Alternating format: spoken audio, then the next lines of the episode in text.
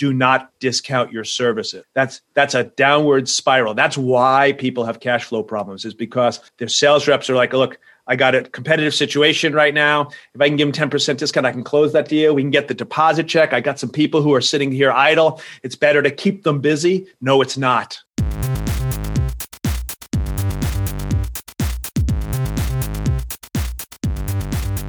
Welcome to Evolve Radio, where we explore the evolution of business and technology.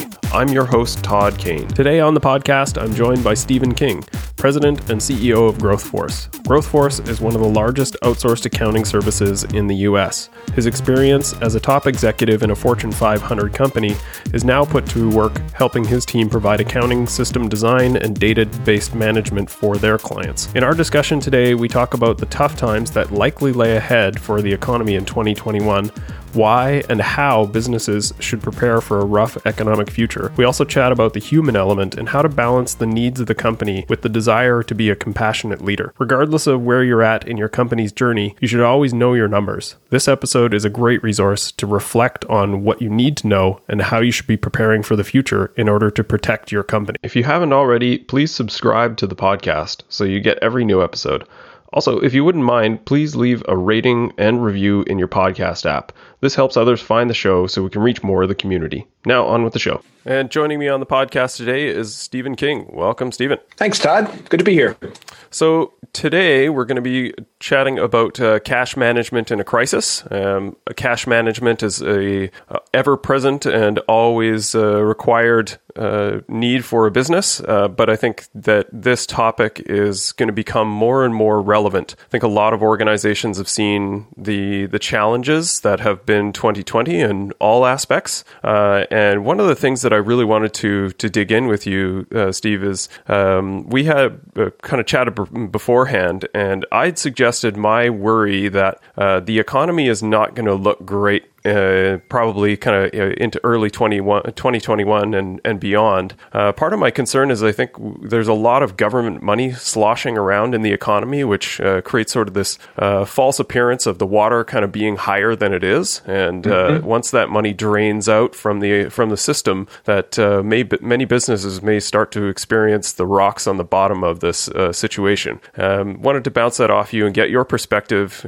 you deal with a lot of organizations and managing managing their books and their finances and, and setting them forward on a manageable path. So I'm sure you think a lot about this, and I'm curious your perspective on what you think the challenges of this new economy are going to be. Well, I strongly agree with you. Um, I think the worst is ahead of us. And I think the worst of it is ahead of us for a number of reasons. And we work with a lot of technology based businesses. So it's kind of a tale of two cities. The um, it's it's not just that the you know the the PPP money has pretty much run out for those who have gotten it. You know, as we're as we're recording this, we're right on the you know the verge of figuring out the results of the election. But the you know either way, there's there's um, the underpinning of of where we are is challenged because the debt, the federal government's debt to GDP ratio is right now 137 percent, and a, and a good a good economy is it's 60 to 80 percent. Wow. And and if there's another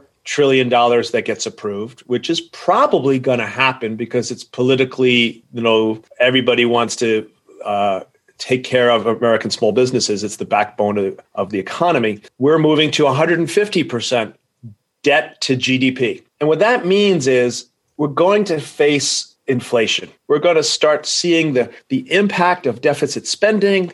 Taxes are inevitably going to have to rise, and the the costs of everything are are already starting to rise. You know, we just got our health insurance bill for 2021, and COVID's going to have an impact of additional costs in the marketplace. And so what that means is that, you know, to my mind, there's kind of like a five steps to weather the storm. The first is you got to get the right mindset. You've got to you got to make data driven decisions and not emotionally driven decisions. This is really hard right now. I mean, I am 60 years old last month and it's never ever been this hard. You you know, work is hard, your clients are struggling, your employees, I got people who got covid and they're struggling and their kids are you know home from school and then you go home and it's, you know, the worst news cycle of my lifetime. And then, you know, there's a lot of fears. You know, we've got a 81 year old mother-in-law living next door, which means that you can't take a risk of bringing a disease and everything all combined the kids in the schools and their identity i've got two kids 22 and 19 and so you, you take all this stress and it's hard to not bring it to the workplace and come from a position of fear. And what we're finding is that when you really look at the real numbers, it's not as bad as you think. The first thing that, that we're helping businesses do is figure out what scenario are you in? Are you in survival mode? Are you in restructure mode? Or are you in a position where you can strengthen? And I'm really surprised how many businesses are in a position of restructure and strengthen. It's like over 80% of our clients. Now, we don't do a lot of retail, so we're not struggling with that. We do service businesses and nonprofits. And now is a time where if you really focus on getting data at your fingertips that's actionable, then you can start to make decisions over the next six to nine months and come out of this stronger. Yeah, I think the, it's an interesting point that uh, the uh, the IT industry in general has largely been buffeted from the effects of the sort of the issues in the economy. Um, yeah. uh, so I think that people again, like it gives you sort of that false impression that they, maybe things just aren't as bad out there as as, as maybe they they would be or they could uh, could be. Um, mm-hmm. So I think that that is is a bit again a bit of that mirage around you know people when the the the, the lockdown first started, everyone kind of tightened their belt and and went to defensive but it all seemed kind of for naught. Um, you know, certain sectors, you know, I know, knew some MSPs that were heavy into the hospitality part of the uh, uh, the the business, and they were quite heavily hit. But for the most part, everyone saw uh, a minor uh, deduction in their projects and procurement. Others saw a huge increase in that. Uh, some saw uh, uh, sort of a limited spend for uh, uh, for new new opportunities, and others saw you know double digit growth in in new new revenue. So there's there's such a dichotomy of what's going on depending on where you sit. I think that that's a it's a good perspective of where are we right now and what do we need to get a hold of? Uh, I think the maybe some numbers, if you could, around uh, what should be people fo- uh, focusing on. Obviously, if you're not reading your P and L and managing your finances, uh, certainly on a month to month basis, you should probably be be looking at that. Uh, but where should people start? Well, I just literally hung up the phone with with uh, with a client who's a um, managed service provider and what when we were reviewing their their they're going into their year end planning for 2021 right now. They got their traction meeting, and I'm a big fan of Gino Wickman and the EOS model. Um, the number one driver is recurring revenue, and that's what keeps you afloat during good times and bad. And that's why I said earlier, it's kind of like a tale of two two cities, right? The companies that have real strong recurring revenue streams are are thriving. Um, the ones that are project primarily project based are struggling. Now they're starting to come out of it because, like you say, you know, the fear is starting to people are starting to feel like, okay, I, I'm I'm you know I, I'm I've made it through the worst of it, but my view is the worst of it is ahead of us right now. I hate to say that because I'm an optimist. I am, you know, absolutely a guy whose glass is not only half full, it's filled with red wine, right? Uh, and I look through those rose rosé colored glasses all the time. But I just see the combination of the deficit and the political uncertainty and the healthcare costs and, and all the other things that we already had. You know, the number of baby boomers who are coming onto Medicare, all that stuff is is is know, giving us already some headwinds. And now I think what that's first step is you know getting the right mindset is having the data to understand what are your different scenarios if you is it is it is it is it we're gonna we're gonna lose some top line or we're just gonna stay status quo? You know there's only three drivers of success in increasing profits right? It's your top line revenue. Are you to grow that? Is it to stay status quo or are you to start to see some decline especially on the project side if things got worse? Do you have an above the line problem? You know to my mind, the number one most important number of any company is gross profit percentage. Yes. It's why it's why the Shark Tanks always ask you, what are your margins? what do you how much did you sell it for and what does it cost you fully landed because they're doing that percentage calculation. Yep. You know, there's five drivers in every business. Gross revenue dollars, your top line, gross profit dollars, gross profit percent, which to me is the most important, mm-hmm. and then net income dollars and net income percent. And so you have to look to see do you have a top line problem with your revenue or do you where most businesses I see right now we look at hundreds of businesses books every month. Most businesses right now are struggling with the above the line costs the cost of goods sold or in a service business is the cost to deliver the services.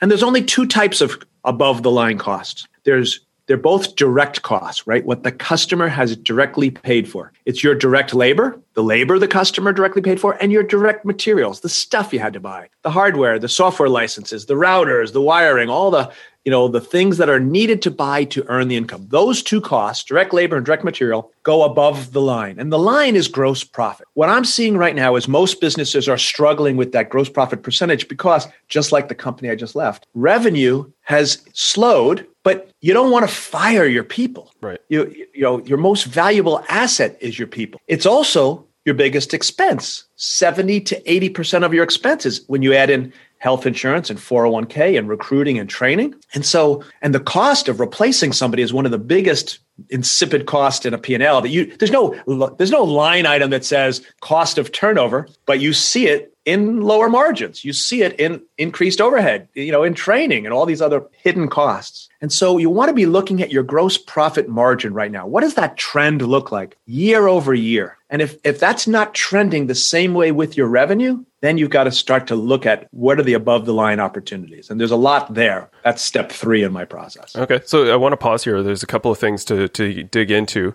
What I find, especially in our industry, I'm sure this is probably the same in all other industries, uh, but entrepreneurs and business owners, they tend to see if they have a cash flow problem or they're having a profit problem, their only tool that they seem to be able to pull out is we need more revenue right? Yes. And this drives me crazy because they, they often are not looking at the profit percentages and what their, their cost of goods are when there's plenty of opportunity to either sell to the existing client base or to tune the operations. And sometimes mm-hmm. I, I sort of have to check myself because I'm, you know, I'm a former uh, a VP of operations, sort of the COO role. And, you know, is this just the hat that I wear and the perspective that I bring? Uh, you know, can you give me your perspective on that? Is, is the, uh, everything is a, a, nail when you're a hammer, revenue solves all problems, actually uh, a stronger position than I tend to think it is, or is are people just sort of that that's the only tool that they have? Oh man, you really touched on something that I'm I'm passionate about. I just discussed this because they're trying to figure out their year end planning for next year. You most businesses think they can sell their way to increase profits. Okay, what is that? Why do they think that way? Well, if I can increase my top line and I don't have to increase my overhead, then I'll be able to have that extra money going into the bank account. And that's a that's a fallacy. It's it's it's only true if you improve your pricing. If you if you find the time leakage. Let's go into that dig into that above the line drivers, right? There's three drivers to success. Top line, gross profit percentage, netting and overhead. Right? If you can increase your top line and increase your gross profit percentage and lower your overhead, any combination of those three, you'll increase your, your profits. But you can't just sell. You have to increase margins in order to increase profits, or at least profit percentage. Because what happens is as you increase your revenue, your overhead's likely to increase at the same rate. Your, your sales and marketing costs are going to go up. You're gonna you're gonna have to you're gonna pay commissions. You're gonna have to hire more salespeople if you're gonna try and grow. You're gonna have to pay more for for marketing and SEO and SEM. The biggest driver on profitability is increasing your gross profit percent, which is why it's the number one measure of every business. And the way you do that is you need to study what is your actual cost to deliver your service. The payroll, labor cost, not payroll, fully loaded labor, which you know includes the taxes and the health insurance and all the benefits, and recruiting and training are the biggest expense every service businesses have. And what you have to do is use your your PSA, your your your your ConnectWise, your Autotask, your Kaseyas of the world, and take the timesheets that are in there and use that to allocate your payroll. And depending on which system you're in, depends on how easy it is and how automated. Kaseya has the most automation. They integrate with QuickBooks Online and QuickBooks Desktop, which QuickBooks has 82% of the market. So they're they're you know the dominant force because it's so powerful if you unleash the power of QuickBooks as a management reporting system. And when you use Intuit Payroll or Insperity, which is an outsourced HR company, those two have automated what they call activity based costing. And activity based costing used to be a concept that was only available for the Fortune 1000. I was at Ernst & Young for 7 years. I was a manager of accounting system design and my clients were Fortune 100 companies. And what I've seen is if you are able to implement job costing, you now have the ability to have unit economics. And what is unit economics? Unit economics is the profitability on the work that you do, profitability on your unit. In a manufacturer, it's your widget, right? How much do you make on a widget? But in a service business, a unit is whatever you put on an invoice. It might be a seat, right? It might be the project. It might be um, the the milestones or whatever you invoice your customers, right? You've gotten X number of seats that you're charging Y dollars for. You have to see the economics of those units. And when labor cost is your biggest expense, the magic is doing that job costing, that labor cost allocation when you run the payroll. And it's pretty simple. Like, you know, this client I was just talking to has Autotask, and their their Autotask doesn't have a great integration to QuickBooks Desktop. It does for QuickBooks Online, but so that's okay. You can copy and paste the timesheets out of Autotask into Excel, and then use an importer tool that we've got to suck it into QuickBooks. And then once it's in QuickBooks, when you run the payroll, it's automatically allocating that labor cost based on how people fill out the timesheets. Now, since you're doing your billing is, you know, you sync all your invoices into QuickBooks, you now can see profitability by customer, profitability by job, by service item. Now, when you see that profitability on the work that you do, on the units, now you can start to aggregate units and say, okay, which types of services make the most profit? Which of my teams make the most? Is it my, my break fix team, my help desk team? Is it my contract clients or my project clients? Which industries are the best? Where do we add the most value as a company? Do we do great? Like you mentioned, you know, some people specialize in healthcare, which is challenging, but if yours can see I make the most money, like we make the most money on serving white collar service businesses, then you can tell your marketing department, get me more that look like this. And what'll happen is if you add the most value, you're going to have the highest margin, you're going to have the most profit. So studying that above the line cost is way more important than trying to increase your top line revenue. So uh, a couple other things I want to dig in there as well. Um, uh, first, the uh, the focus around gross profit I think is really important, and and you touched on the fact that uh, gross profit um, on those unit economics are really really critical. Most of sort of the the the um, uh, the smaller or less mature MSPs that, that don't have a, a, a, more detailed view of their finances, they tend to just focus on the profit of the organization, and they don't really have a lot of uh, deeper analysis around, uh, you know, certainly what are the clients that make money. When that that's always a measure that I think is really important. Again, from tuning that operations, if you find yep. that a client that represents ten percent of your revenue consumes fifty percent of your help desk, you have a serious problem. And if you're not entering the time against the contracts or having some unit economics around that, that's a really difficult thing to find and uh, versus to just have a, a gut feel on that. So I think you're absolutely right on, on having that deeper understanding. Um, uh, more further on the gross profit, what people tend to focus a lot in the industry, and this I think is driven by, um, you know, the great work that Dippell does with service leadership. And oh yeah, everyone pounds the drum on EBITDA and it's always the measure in M&A. Everyone's always sort of like, what, what EBITDA should I have? Have and how much could my I value my my company based on this. And it, uh, there's a sort of a word of caution that I would maybe put out around EBITDA. And feel free to check me on this. You know finances probably better than I do for sure.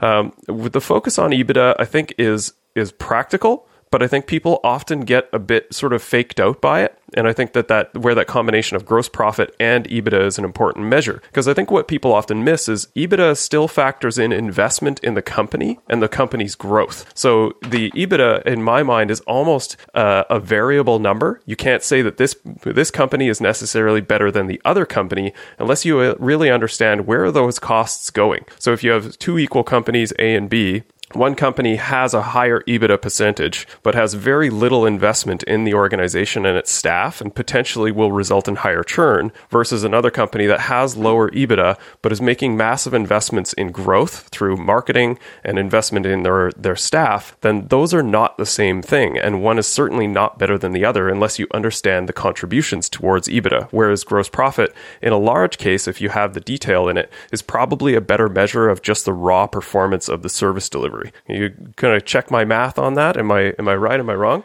No, I think you're right, but I think for a slightly different reason. Uh, gross profit is what creates EBITDA. Yeah. So you you the, the, to my mind, that's why EBITDA and net income are the second most important measure of the health of the business because and again i you know we do management accounting right you know i'm i'm a cpa and you, you mentioned you know i've been a cpa for 35 years you mentioned that most businesses look at their income statement they just look at the p&l at the company level it's because that's what the accounting industry creates, right? right? They do financial statements, and financial statements are very different from management reports. And both of them can come out of QuickBooks. And you need both. You need an income statement and a balance sheet. But unless you can drill down to the work that people are doing, unless you can work backwards from the decisions you're trying to make each day to understand what are the drivers of that decision, and then, and only then, figure out what reports can you use to make a data driven decision you can't increase ebitda. And and the you know ebitda is a great number. I love paul dippell and all his work. Um, you know ebitda is a placeholder for cash flow and and that's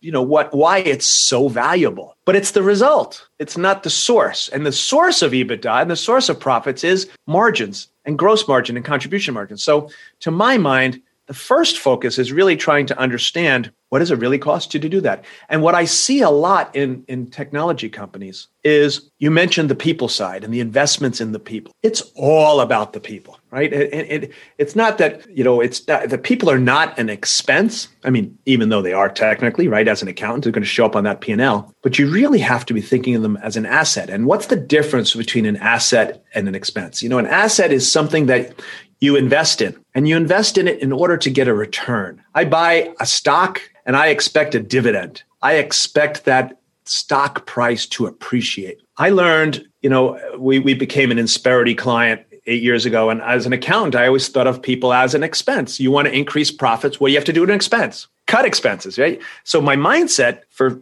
you know most of my career was I want to pay as little as I can in salaries. I want to have the I, get the cheapest health insurance I can get, and turnover is just the cost of doing business. And you know, we typically the the average turnover in the United States is 19 percent. In, in the accounting industry, it's 21 percent. There's not enough knowledge workers to do all the work that has to be happening, and that's really true in IT. And so, when you look at trying to increase profitability, you, you're, the, the reason why you're so, I agree with you, Todd, for the importance of seeing the investments, especially investments in your people, is when you invest in your people, they stay with you along. And turnover is the most insipid cost you have in a business. There's no line that says turnover expense, but that drives the revenue per employee, the labor cost per employee. You know, you have to spend a lot of money on recruiting and training those new people. And the companies that are wildly successful have low turnover. The AICPA, the highest body in the accounting land, they did a report called Valuing the Human Dimension. And what they said was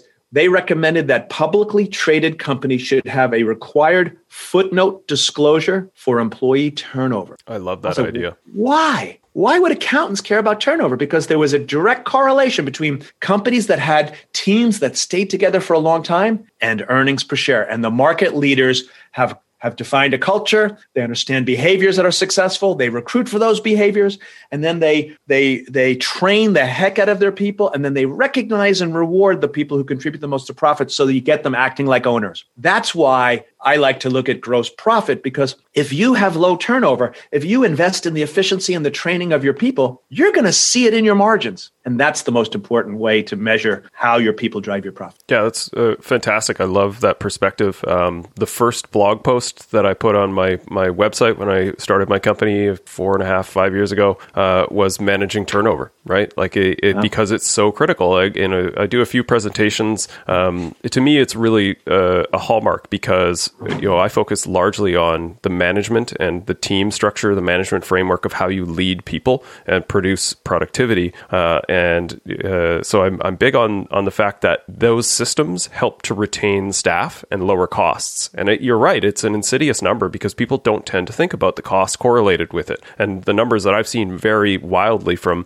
50 to 150% of the annual salary you're replacing. So if you have mm-hmm. an 80K position, that person quits, it potentially costs you at least 100, uh, uh, 80 to 120K uh, in replacement cost. Never mind sort of the, the soft cost uh, uh, uh, losses of having to, um, the t- potential tribal knowledge or the cultural disruption that those things create. So I, I agree. It's, it's such a big thing. Um, similarly, kind of related to that, Another thing that we wanted to talk about uh, with around the people is if you're coming into sort of this cash crunch and the issues that you're potentially facing in in uh, maintaining the cash flow and and maintaining some level of growth in your business, a lot of people are now weighing you know what are my options? Um, you know i want to do what's necessary what's best for my business but that may result in some some decisions that people are not necessarily comfortable with. They may have to lay off long-term staff. Uh, i'm curious sort of what your guidance would be on how do you balance the need or the the desire for a leader to carry some compassion and have some space to be able to retain staff despite some struggles that they may balance?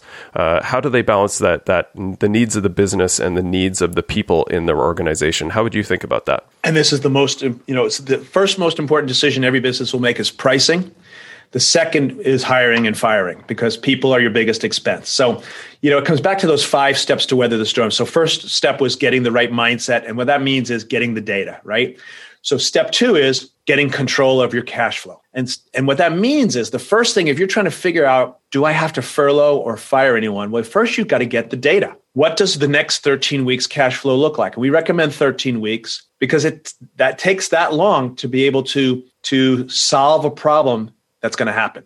You can't if you have if you can't make payroll in three weeks, there's not enough time. I mean, you can run around, you know, and try and do your emergency collections, and you can try and generate some quick bills and get a get a you know a couple of deposit checks in the door but that's when you make bad decisions. That when you start you start operating from a position of fear.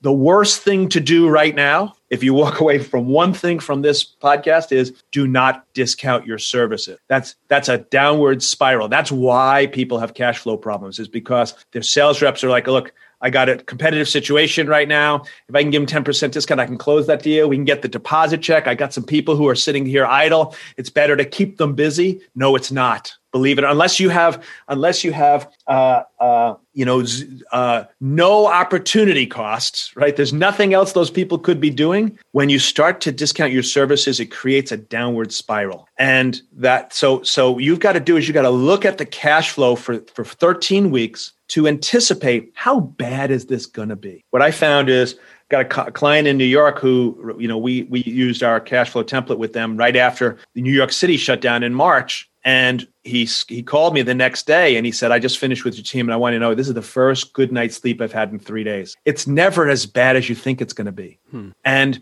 when you see it, when you see all the sources of funds and all the uses of funds, now you can do something about it. Now you can start to say, all right, you know what? I'm going to have to, I'm going to have to call my accountant and say, I, I need a couple of months grace, or I, am going to call my, my landlord, or all the things that you, you start to, yeah, start to get into problem solving mode. And that's where the the data helps you get the emotions out of this. You're not, yeah. when your head hits the pillow at night, you can't be in a position of fear. Otherwise, it becomes a self fulfilling prophecy. So, step two is besides, no, step one is get the right mindset. Step two is look at the data and then implement the best practices in cash flow. So, collections is a mis- so you want to ask? Well, just uh, if we wanted to hit on, we kind of cycled around uh, one and two. I think we mentioned three. What are four and five? Just uh, let's run so, through so, the list, and then we can. Sure, sure. So, so, so step two is managing cash flow because you have that's the blood, right? That's what right. causes you to have to make cuts. Step three is if you have to make cuts, let's focus on below the line costs first. Let's focus on overhead. Before you go to the decision about firing your moneymaker, your people, let's look at every single line item that you've got below the line. So, first is to see can you convert some of those fixed costs of having headcount in the back office into a variable cost by outsourcing it. So, you know, IT is a great example. If you've got a full-time IT person and your revenue has gone down and your your headcount is going to go down, if you had outsourced it to an MSP, now your costs are going to go down because you have fewer seats that are needed. Same thing is true with accounting, HR, anything that you're doing in the back office, if that's not your moneymaker,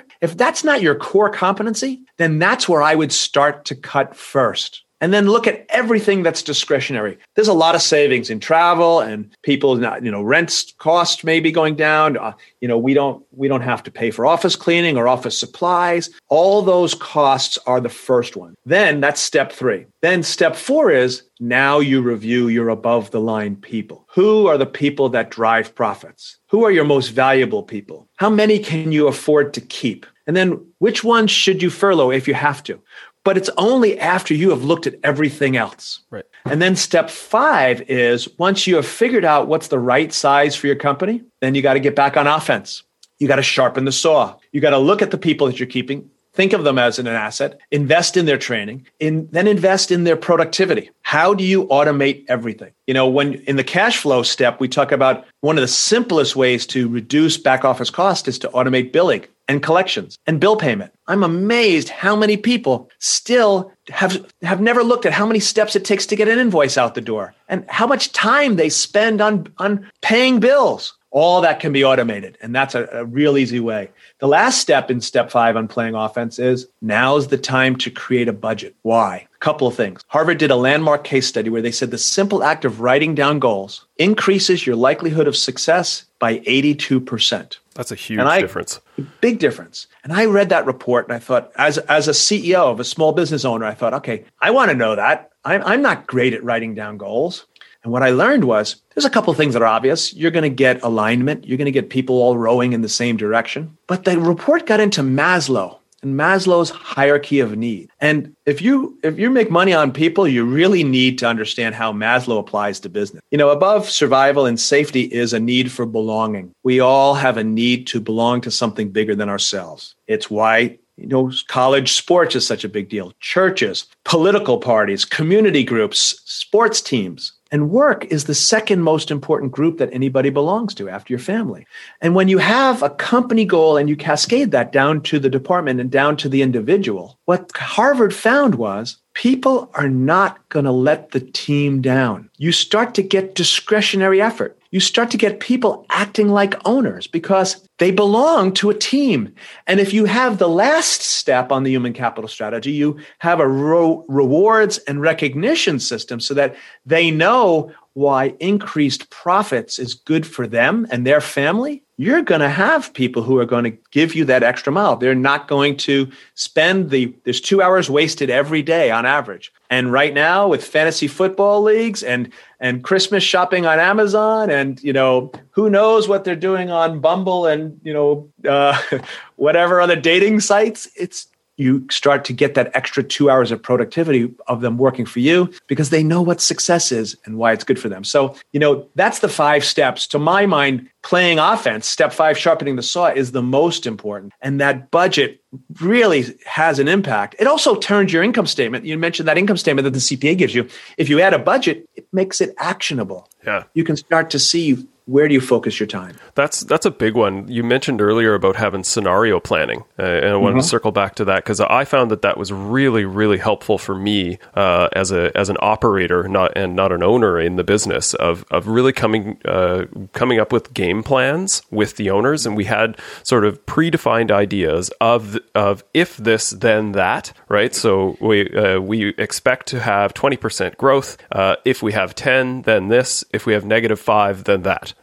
right?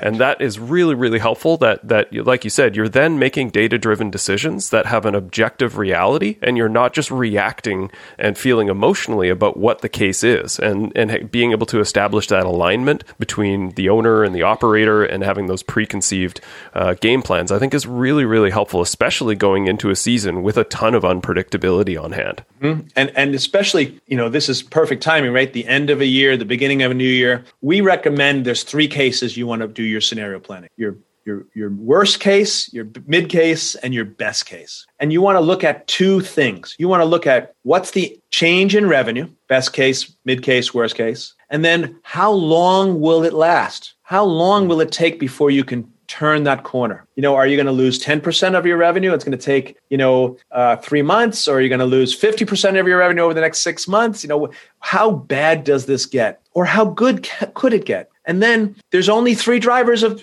of profits in a business top line, gross profit percentage, and overhead. So, what does it look like, those three scenarios? What does it look like if your top line goes up or flat or down? What does it look like if you can increase your margins by a little bit? This client I was just mentioning, by increasing their profit margins by 5% from 51% to 54%, help them increase their profit from 12 to 17%. That's giant. And why does having an impact in gross profit have such a profound impact on the bank account and the bottom line? Because nothing else changes all that extra dollar goes right into your pocket. Whereas if you try to grow your top line revenue, you have to spend money to make money. And so you, you know, you, you don't, you have a, 100% benefit of finding time leakage. This is the one that I that I think most of our clients gain the big, biggest value. When when you have activity-based costing, when you can see the time that people spent and the labor costs, now all of a sudden your visibility is where did I miss the pricing? Where did I miss project manager, client interactions with emails and phone calls, or the quality control. You know, I got a ticket. Uh, how many went to level two, level three? What does it really cost you to serve a seat?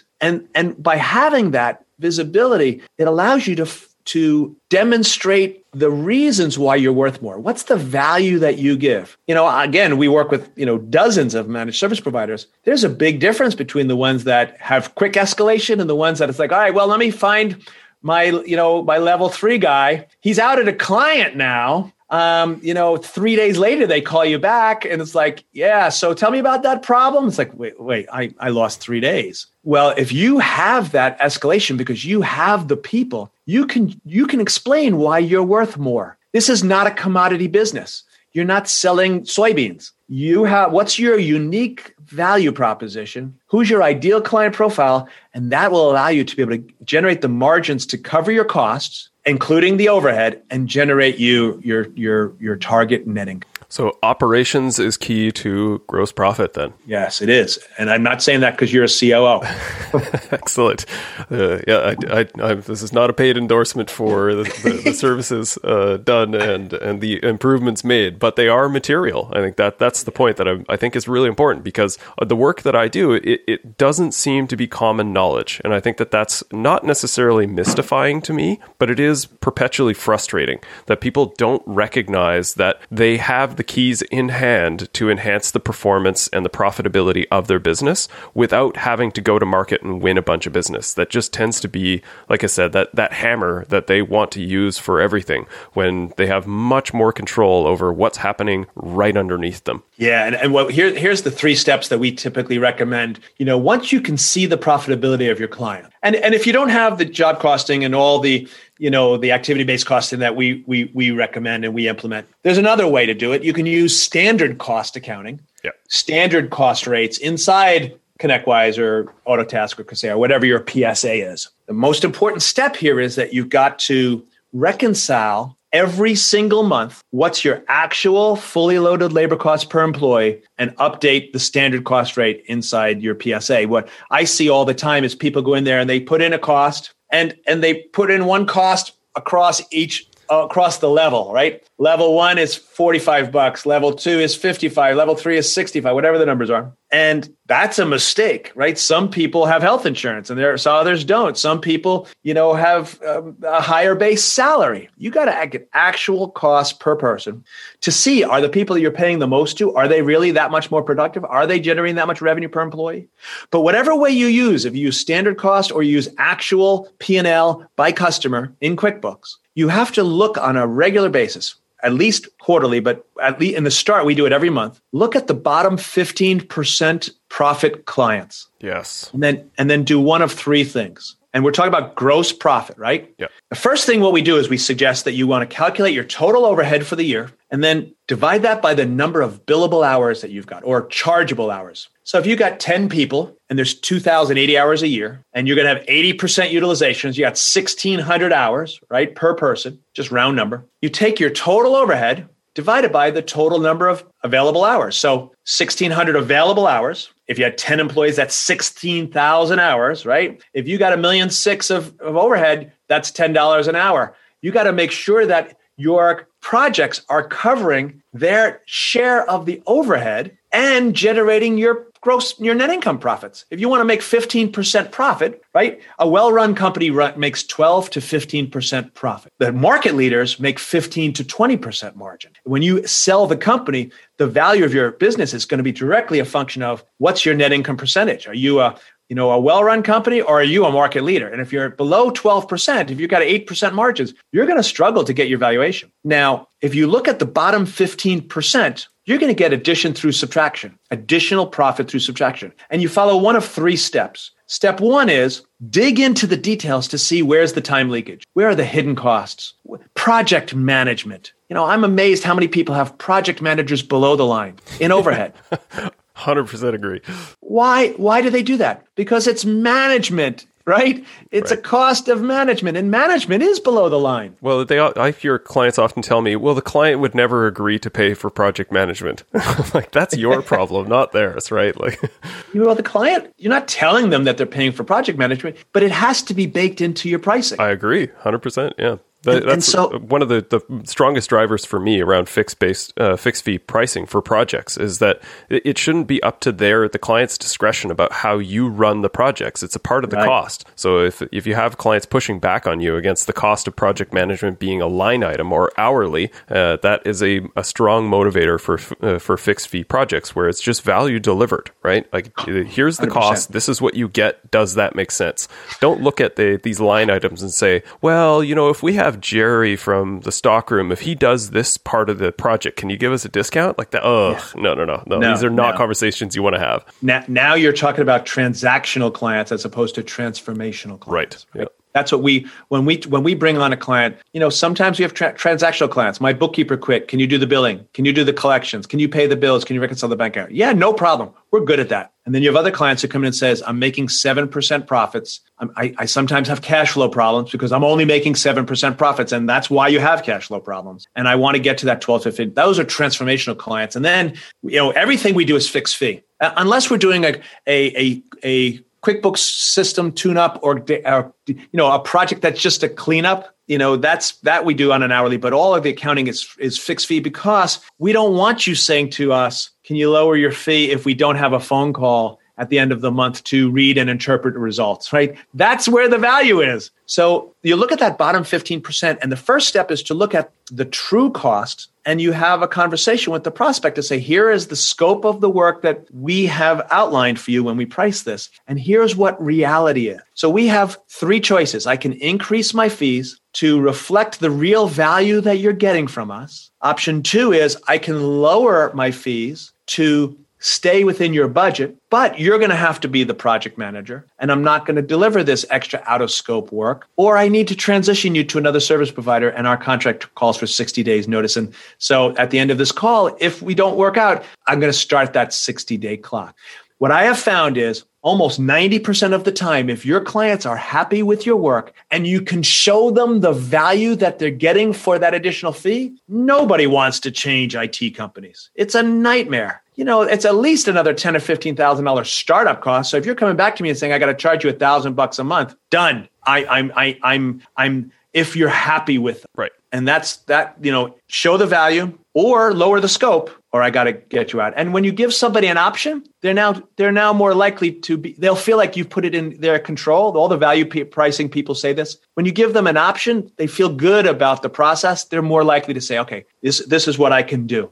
Another one I wanted to circle back on is AR because I think that this is a big trigger for cash flow issues. And yeah. again, uh, sort of the the the steps around uh, maturity and and changes that people could potentially be sure. looking to implement. Uh, I'm I'm still shocked by the number of people that are you know 45 days on AR, right? Yeah. They're they're b- sending out a bill at the beginning of the month, and then they're giving them six weeks to pay them on that. When quite frankly, like uh, this is a fixed fee business. Like you're, uh, most of the industry is doing all you can eat pricing uh, on a per seat basis. The, the person knows how much they're going to be paying, so why not run it as utility billing? It's you know your agreement is thirty uh, three thousand dollars a month or eight thousand dollars a month, whatever it is.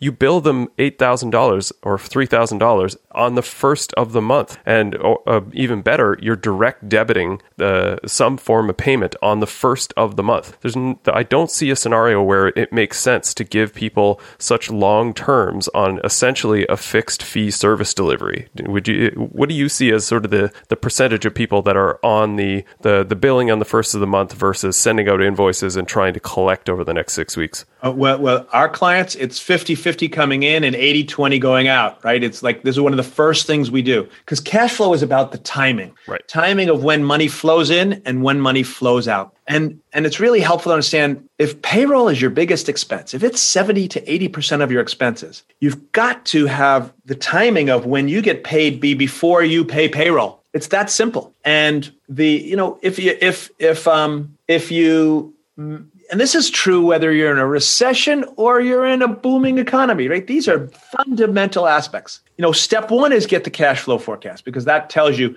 you know, do I have to focus on collections or, you know, uh, do I, do I have an issue with the bank, whatever I need. Then the next step then is to really understand your days sales outstanding, your DSO. Your days sales outstanding is the number of days that it takes for you to collect a dollar of payroll. And what we recommend is you want to automate the billing and collections process. So ideally, you're debiting their bank account. And every bank has that ability. If not, and that's what we do, that's what we advise our clients to do. If not, then now's a good time to start to think about taking credit card. Right. And the re- the reason is because the the the three percent, the three and a half percent of cost for your merchant fee, unless you have big ticket expenses. Like if you got a $20,000 project, I would not put that on a credit card. You don't want to have that big amount. But when you're talking about, you know, the the the monthly billing, what it does is number 1, it eliminates the risk of default. Now Mastercard and Visa have to go get them. Number 2, when you implement Intuit merchant services, you can automate the entire process. And this is, comes to that sharpening the saw and lowering your overhead costs too. If you've got one person who's you know doing billing and collections, then what's the cost of that person versus can I eliminate that headcount by automating it? And how, and how does this work? Intuit Merchant Services and in, Intuit Payment Solutions. I, to me, it's magic. You you you have the ability inside basic QuickBooks, desktop or online, to go and send an email to the client, which everybody pretty much does. But it, when you turn on Merchant Services, it adds a Pay Now button you've seen it from you know your handyman and the plumber. It's like you know you get an email from quickbooks that says pay now and then you can enter in the credit card number. And what it does is it not only automates the the the billing and collections process so now you got the money collected by the credit card but because it's inside intuit it it knows what the, the invoices are and it automatically applies the payment against the outstanding invoice so you've eliminated the bookkeeping function. So when you look at the cost of a bookkeeper, if you can automate that, that two and a half, three percent is nothing. But here's the magic. When you, because it's all connected to the inside Intuit, if the customer doesn't answer the email, it knows, okay, that customer balance is still outstanding. It'll automatically send another email out. So we set our clients up to send out an invoice every Sunday. Why Sunday? I got to be an Inc. 500 featured speaker for a couple of years, which was really fun. And I did a study of the Fortune 1000 cash flow best practices. And what you find is that if you send invoices out on Saturday or Sunday, you get paid seven days faster than if you invoice on Tuesday, Thursday, or Friday. Interesting. Because like, isn't it interesting? And the, and I dug into it. Why? When people think, oh, sorry, your customer thinks, oh, these guys are serious about doing invoicing. I got they came in on Sunday to send the invoice. No, it's just automatically scheduled for Sunday morning. And then what happens is when you get the second invoice, they're like, "Oh, I'm going to make this go away. Let me enter my credit card number now." And your DSO, if you're getting paid net 30 or net 45, like your example, drops all the way down to net 14 because you made it easy for the customer to pay. And by automating the whole back office, you've automated the billing, the collections, and the cash application, which is a lot cheaper than actually paying a human being to do that manually, to pick up the phone and call. Right on. Well, we'll look to wrap up here, uh, Steve. This has been really, really useful. Um, lots of uh, lots of info here, and uh, lots of actionables and, and stuff for people to chew on. Um, as we as we look to wrap up here, any final thoughts or, or call to action for the listeners? You know, I think I think uh, you, you know in, in a tech tech business, it's all about the people. We've got a people scorecard that shows you revenue per employee, labor cost per employee, and net income per employee. And I think you've got to look at that side by side with your P&L because if you can lower turnover, if you can increase productivity, if you can get people to give you discretionary effort, it starts to show in that revenue per employee number. And that drives your top line and your gross profit number. And so, you know, when we look at helping increase clients increase their profits, you got to look and say, what are the drivers of increased profit? And when you make money on people's time, it's always the people. So either keep you know bringing the right ones in keeping them a long time or increasing their productivity by having rewards and recognition and human capital strides you can measure all that in a people score Awesome. Well, this has been great. Really appreciate your time, Stephen, and uh, thanks for being a guest. My pleasure. And if anybody has any questions, they can reach me at Stephen, S T E P H E N, at growthforce.com is my email. Or I'm on LinkedIn, Stephen King CPA, and uh, www.growthforce.com is our website. We've got a blog and a podcast that kind of shares all this stuff. Awesome. And we'll link to all of that and uh, links to you uh, in the show notes as well. Thanks, Todd. Thanks.